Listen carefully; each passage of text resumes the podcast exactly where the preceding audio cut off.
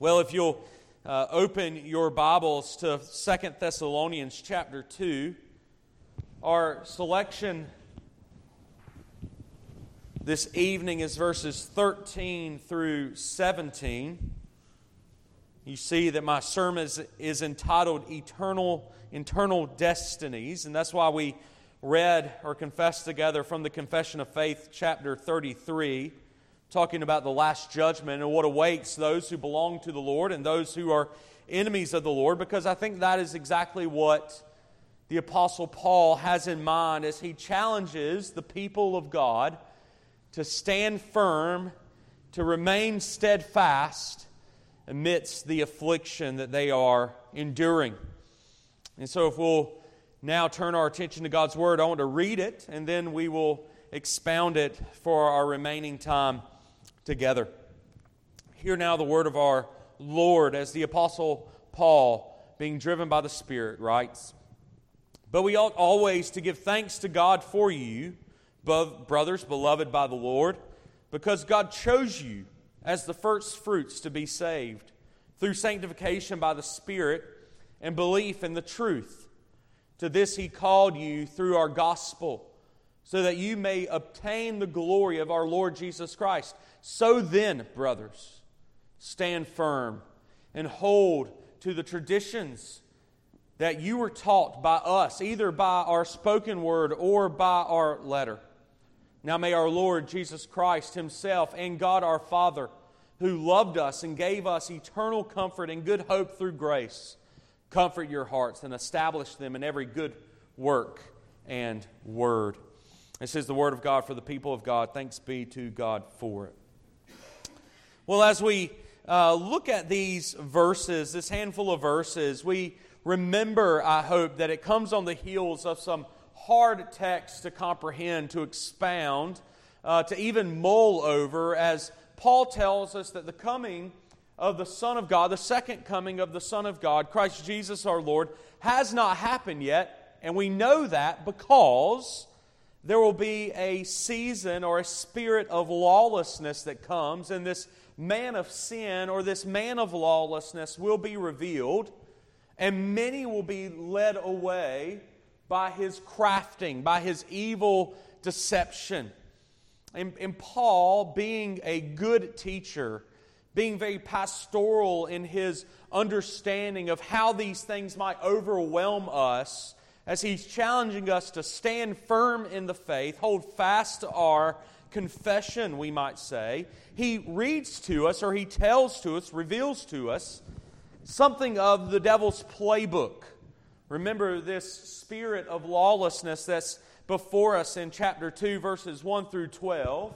Even the revelation of this man of sin, this man of lawlessness that will be revealed towards the last day. This is all an activity of Satan. He says it there in verse nine. The coming of the lawless one, or the sinful one, is by the activity of Satan, with all power and false signs and wonders, and with all wicked deception for those who are perishing because they refuse to love the truth and so be saved. And so Paul, as he thinks about those who will be deceived, as he thinks about those even within the church that will fall away from the covenant, the author of Hebrews talks about this as well. There will be some who leave the church, and what John calls them in the letter of First John to the church at Ephesus is they are antichrist. They were never a part of us, so they departed from us. And so Paul has this in mind. All those who are deceived, either falling away from the church or even hardening their hearts all the more against God and His gospel, there will be an eternal punishment that awaits them on the coming of our Lord Jesus Christ. But then he says in verse thirteen, "We ought to always give thanks to God for you, brothers, beloved by the Lord." And Paul's given us a little hint to where he's going to go here with that phrase, "beloved by the Lord," because, he writes, "God chose you as the first fruits to be saved through sanctification by the Spirit and belief in the truth."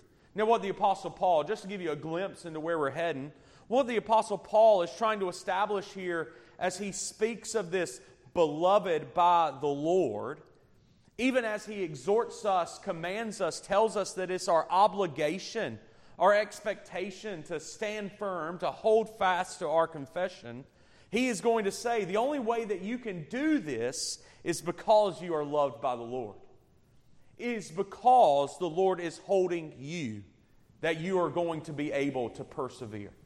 And so there in verse fifteen, he gives us somewhat of a summary using that clause, so then, that is found throughout the Scriptures. So then, brothers, stand firm and hold to the traditions that were that you were taught by us, either by our spoken word or by our letter. And so here we are, that God has chosen a people for Himself before the foundations of the world.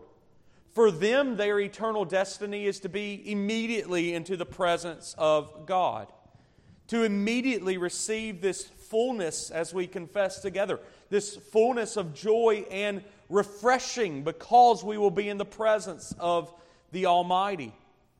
But the eternal destiny for those who are deceived, those who are wicked, those who do not know God or obey the gospel of Jesus Christ, they will be cast into eternal torments. And so Paul says, so then, knowing these eternal destinies, knowing, believer, that you have been chosen in Christ and those who have fallen away have not, so then, brothers, stand firm, hold fast, despite the affliction, despite the lawlessness, even despite the coming lawlessness that will cause our culture to be completely chaotic. You see, when, when this season of lawlessness or this spirit of lawlessness comes, there will be great havoc within our culture, which will put intense pressures upon the church. And even last week we talked about this lie, the lie, the Apostle Paul says, that the man of lawlessness will attempt to deceive with. This lie, or the lie, this delusion, is the replacement of the Creator with the creation. That, that the man of lawlessness will try to deceive you by trying to convince you that you are to worship the creature rather than the Creator. And the Apostle Paul saying, despite this coming deception, or attempted deception rather, despite this coming pressure, this coming chaos, your obligation, your expectation is to stand firm and hold fast. He says, so then, stand firm and hold fast. In verse fifteen, as we see that little transition there before he gives us that strong exhortation. So then, I, I actually like the way that the King James translates it better. Therefore, what, what he is doing is he is connecting very intimately all these things in verses one through twelve.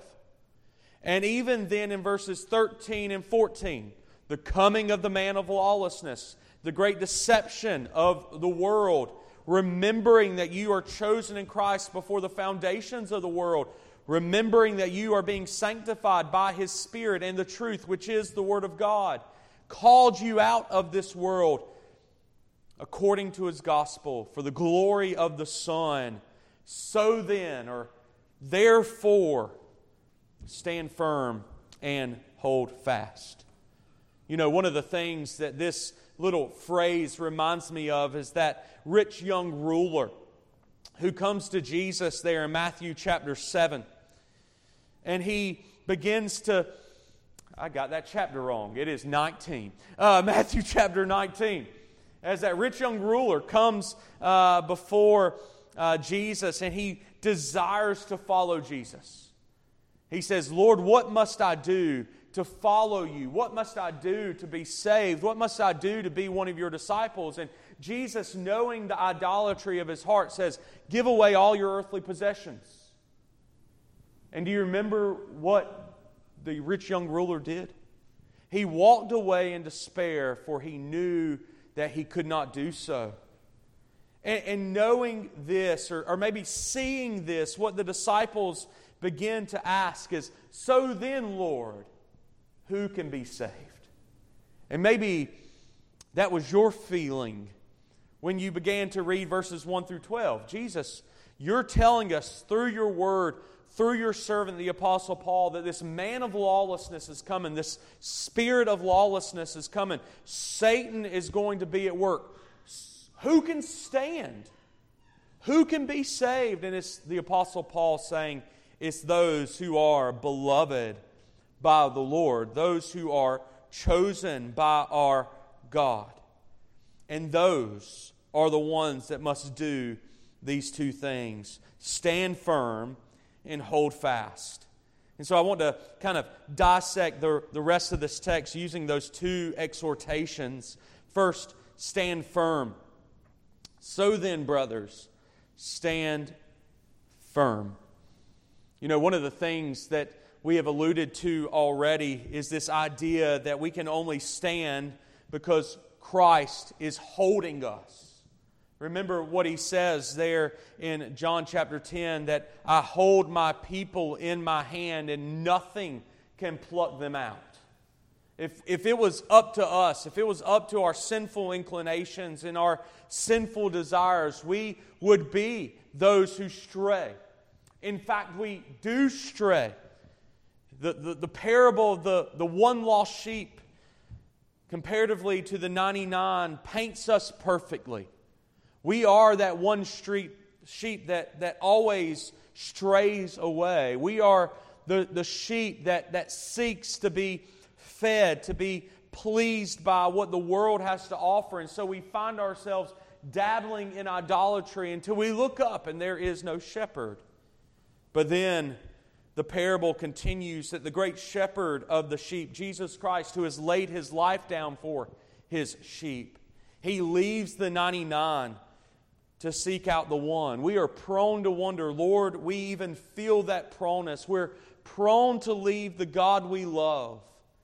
And therefore, the way in which the Apostle Paul writes, it says, because you are beloved by God, you will never stray away. You will never get too far away that the Lord is not seeking you, pursuing you, and pulling you back to the fold.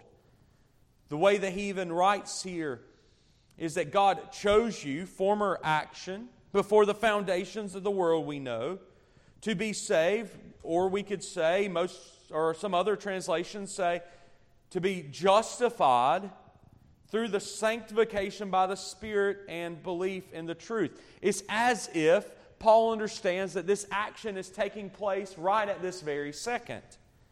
We have been saved and we have been sanctified. That sanctifying work is at work even now by the Spirit of the Lord that lives within us, and the, and the belief in the truth that we read and even hold fast to. And so we stand firm, but we're only enabled to stand firm because our God has chosen us and has established us. And yet that does not negate the fact that we must actively, that we must actively strive to stand firm. You know, it, it's, it's much like our sanctification. We know, because Paul tells us here, as in other places, that the Spirit and the Word are the means in which we are sanctified. And yet at the same time, we are exhorted or challenged to put to death sin in our life and pursue Christ's likeness.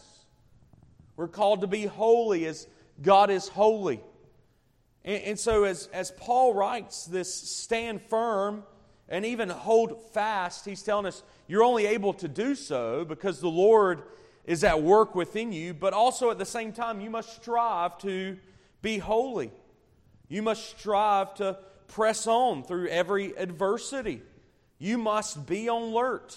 You must, what he says in, in First Corinthians sixteen is, act like men, be strong. And what I think the Apostle Paul is declaring here, as I heard one pastor say many years ago, that means you need to be bullheaded. Women, you know how stubborn men are. You know how bullheaded they can be, especially as they have a task before them. And that is the same bullheadedness. That's the same stubbornness, if you will, in which we must pursue Christ.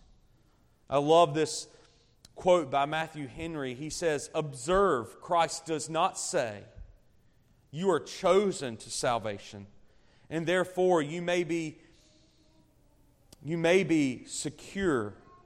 But therefore, stand fast.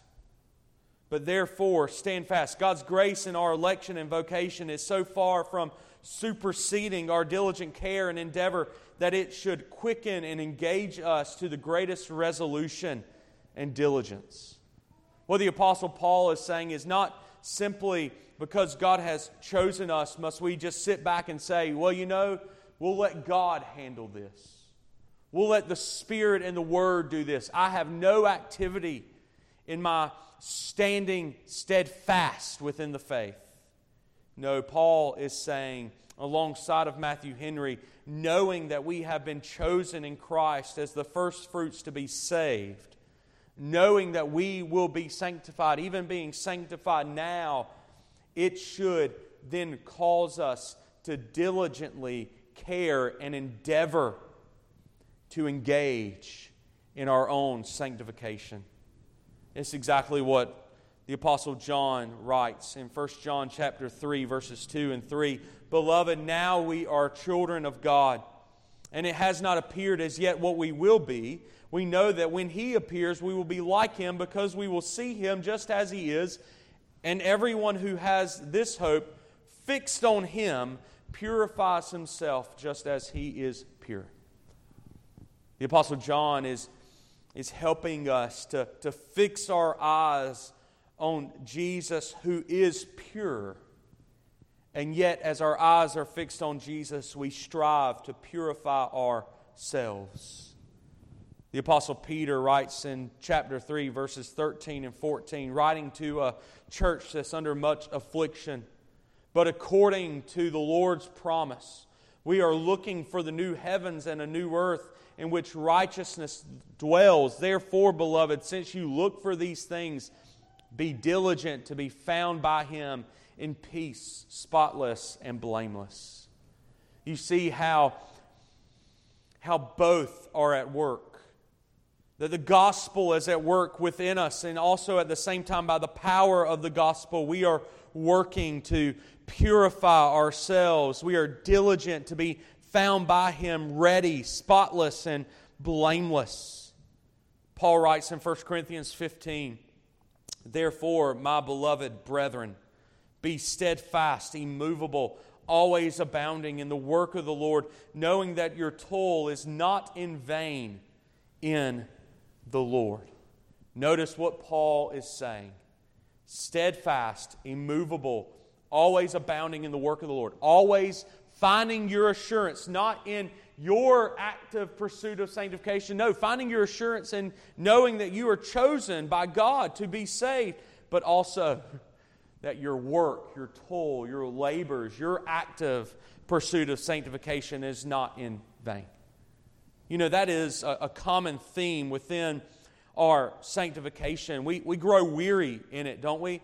Because we, like the Apostle Paul, as, as we often pray, especially in the pastoral prayer on Sunday evenings, we have this wrestling match, this idea of indwelling sin that exists within the heart of the believer. If you've read through the, the newsletter, I'm writing a two-part series on indwelling sin, understanding it, and then hopefully next month uh, focusing on fighting it.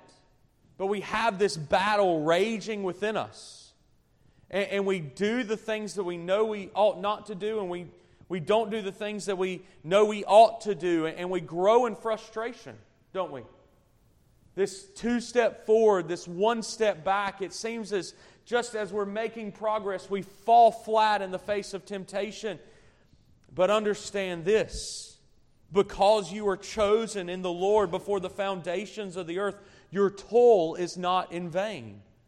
That the Lord will continue to uphold you in the palm of His hand. He will continue to sanctify you by, your, by His Word and by His Spirit. But that does not mean that we don't work. No, we work. We labor hard. We put to death sin, knowing that Paul's exhortation here to stand firm means that there is going to be turbulence, means that there's going to be setbacks, means that there's going to be fierce battles, which there is no retreat. The Christian must remain firmly fixed in Christ, anchored, as the, as the Apostle writes in Hebrews, anchored in our only hope, which is Christ Jesus. The New, New American Standard writes Second Timothy two four this way. He says, "No soldier in active service entangles himself in the affairs of everyday life so that he may please the one who enlisted him as a faithful soldier." We cannot be consumed with the external, with the external pressures, with this spirit of lawlessness. We cannot be led astray by the delusion, the deception in which Satan is very actively trying to cause us to follow. But we must always stand firm. We must always stand fast, anchored only upon the solid rock, which is our Lord and Savior Jesus. With our eyes, right? That's been a theme throughout this letter, throughout First Thessalonians, throughout even some of the, the scripture references that we've already read. Fixing our eyes, longing for heaven in which our citizenship lies. You know, it's, it's in the letter of Philippians. I'm teaching through with with Lee Gulledge, the, the Philippian letter in Sunday school, and I've been reading ahead. And Sinclair Ferguson makes a great connection that I've never really fully realized, I don't think. He writes in three twenty, "Our citizenship is in heaven, from which also we eagerly wait for a Savior, the Lord Jesus Christ." And then just a few verses later, in chapter four, verse one, he says, "Therefore, so then, stand firm in the Lord, my beloved." It's a battle that rages on, that we are very active in fighting, and yet we know that this fighting will not last forever. But one day, all these temptations will be no more, and one day, this battle will be no more. And we long for that day, don't we? Because we know and we understand our own weaknesses. We understand where, where we fail. You know, it's good news for us that we are held mightily by the Lord. It's good news that we are held or upheld by our God. It's good news that we have been chosen as the first fruits to be saved. Because He says, "I know your weaknesses, and yet by my grace, power is perfected in weakness." And so Paul writes in Second Corinthians, "Most gladly, therefore, I will rather boast about my weaknesses, so that the power of Christ may dwell in me. Therefore, I am well content with weaknesses, with insults, with distresses, with persecution, with difficulties for Christ's sake. For when I am weak, then I am strong." You know, we don't have to look any further Then Martin Luther's great hymn, "A Mighty Fortress Is Our God." Martin Luther, of course, stands firm, stands fastly anchored into uh, Christ in the face of un- an unbelievable spiritual battle, both within and without. And yet he knew that this battle was not his own. He says, "Did we in our own strength confide, our striving would be losing. We're not the right man on our side. The man of God's own choosing. Dost ask who that may be? Christ Jesus, it is He. Lord Sabaoth, His name. From age to age the same. And He must win the battle." You know, here it is that we have before us a, a verse that explains so well Joshua chapter five. The commander of the Lord's army goes before us, and He wins the battle as we fight.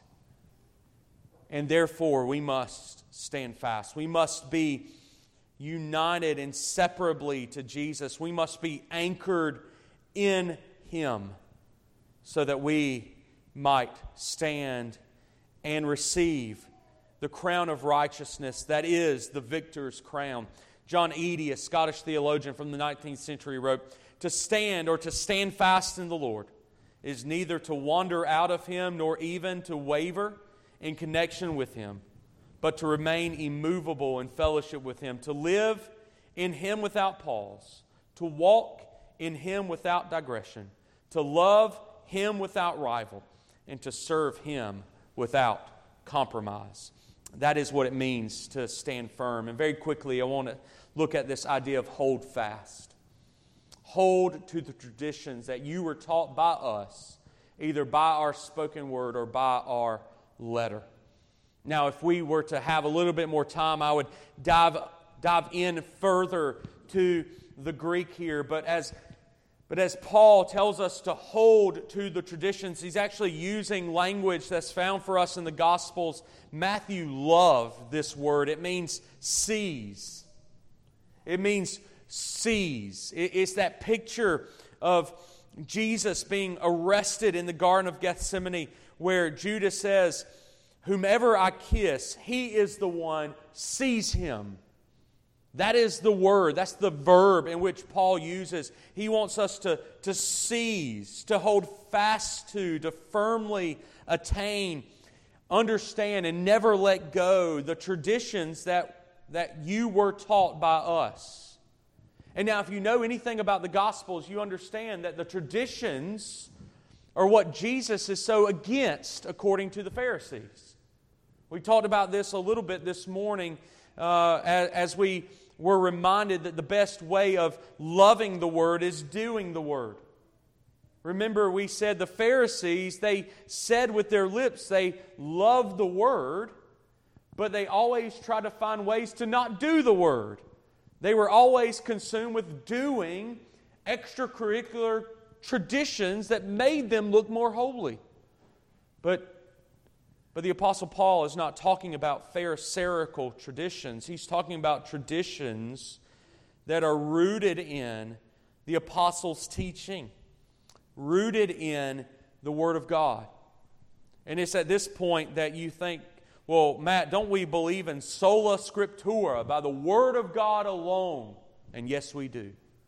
But that does not mean that we don't stand on the shoulders of giants. That we look to those men who have paved the way for us spiritually. That we look to those men who have given us good, systematic doctrines of the Christian faith. I mean, think about what we did even earlier in the worship service. We affirmed our faith together with the Westminster Confession that we say is a good, systematic understanding of what the Scriptures teach. And so it's not that we cast away every earthly teaching or every earthly man. That's not what the Apostle Paul is saying. He's saying that the gospel has been preached by the apostles, and if it is contrary to what the apostles have taught, it is not of the Scriptures. Trust what we have taught you by the power of God.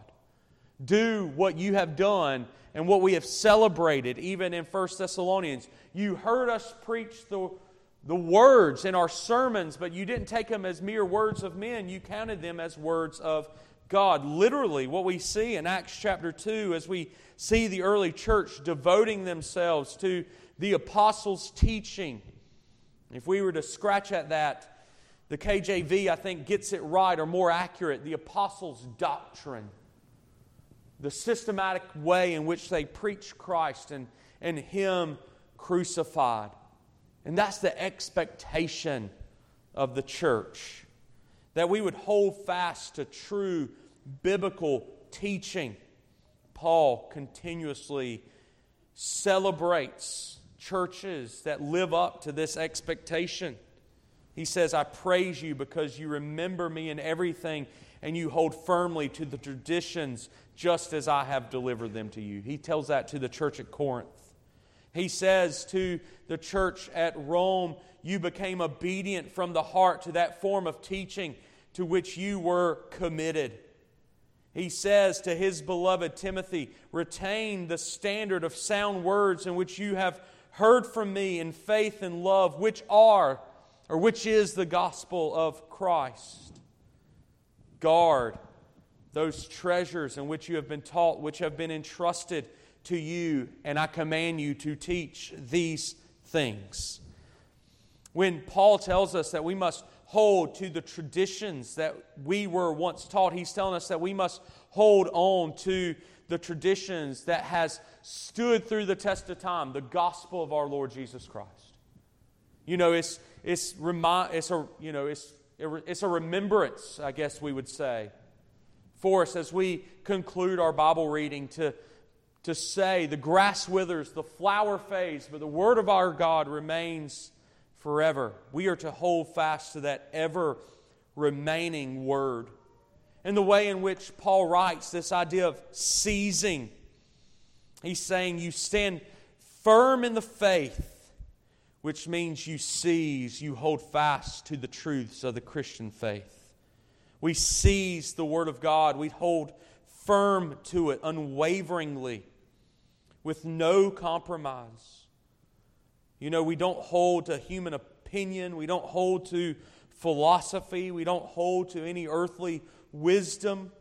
We cannot be swayed by the, by the ever-changing culture that's all around us. We are to simply stand, hold fast to the, the unmovable Word of God. We, I remember singing in, in the Pentecostal church growing up, "Time is full of swift transitions." You might know that old gospel song. "Not on earth can humans stand. Build your hope on things eternal. Hold on to God's unchanging hand." Where do we learn about the faithfulness of God, which causes us, enables us, encourages us to persevere? We hear about it in the Word. That reminds us that God has chosen us before the foundations of the world to be saved, and that the good work that He has, that He has started in us at our election will be brought to its completion on the day of glory. And there we are to stand firm, to face the enemy, to fight the battle, knowing that our victory has been won in Christ Jesus. And we are to hold fast, seize the Word of God, and we must not compromise one jot or tittle of what it declares. May it be so in our church. May we be strong in the Lord and in the strength of His might. May we put on the full armor of God so that we might stand against the schemes of the evil one. Let's pray together. Father in heaven, we do thank You for the opportunity to come, and we know, Lord, that our time in this Scripture could be much longer, and yet, Lord, we pray that You would use it to spur us on. Spur us on for further good work, for we will know a tree by the fruit that it bears. Push us, Lord, to, to hold fast to our confession, to hold to every jot and tittle of the Word of God without compromise, so that we might be assured of our salvation as it preaches to us the gospel, so that we might use it to fight against the evil one, so that we might use it to stand firm.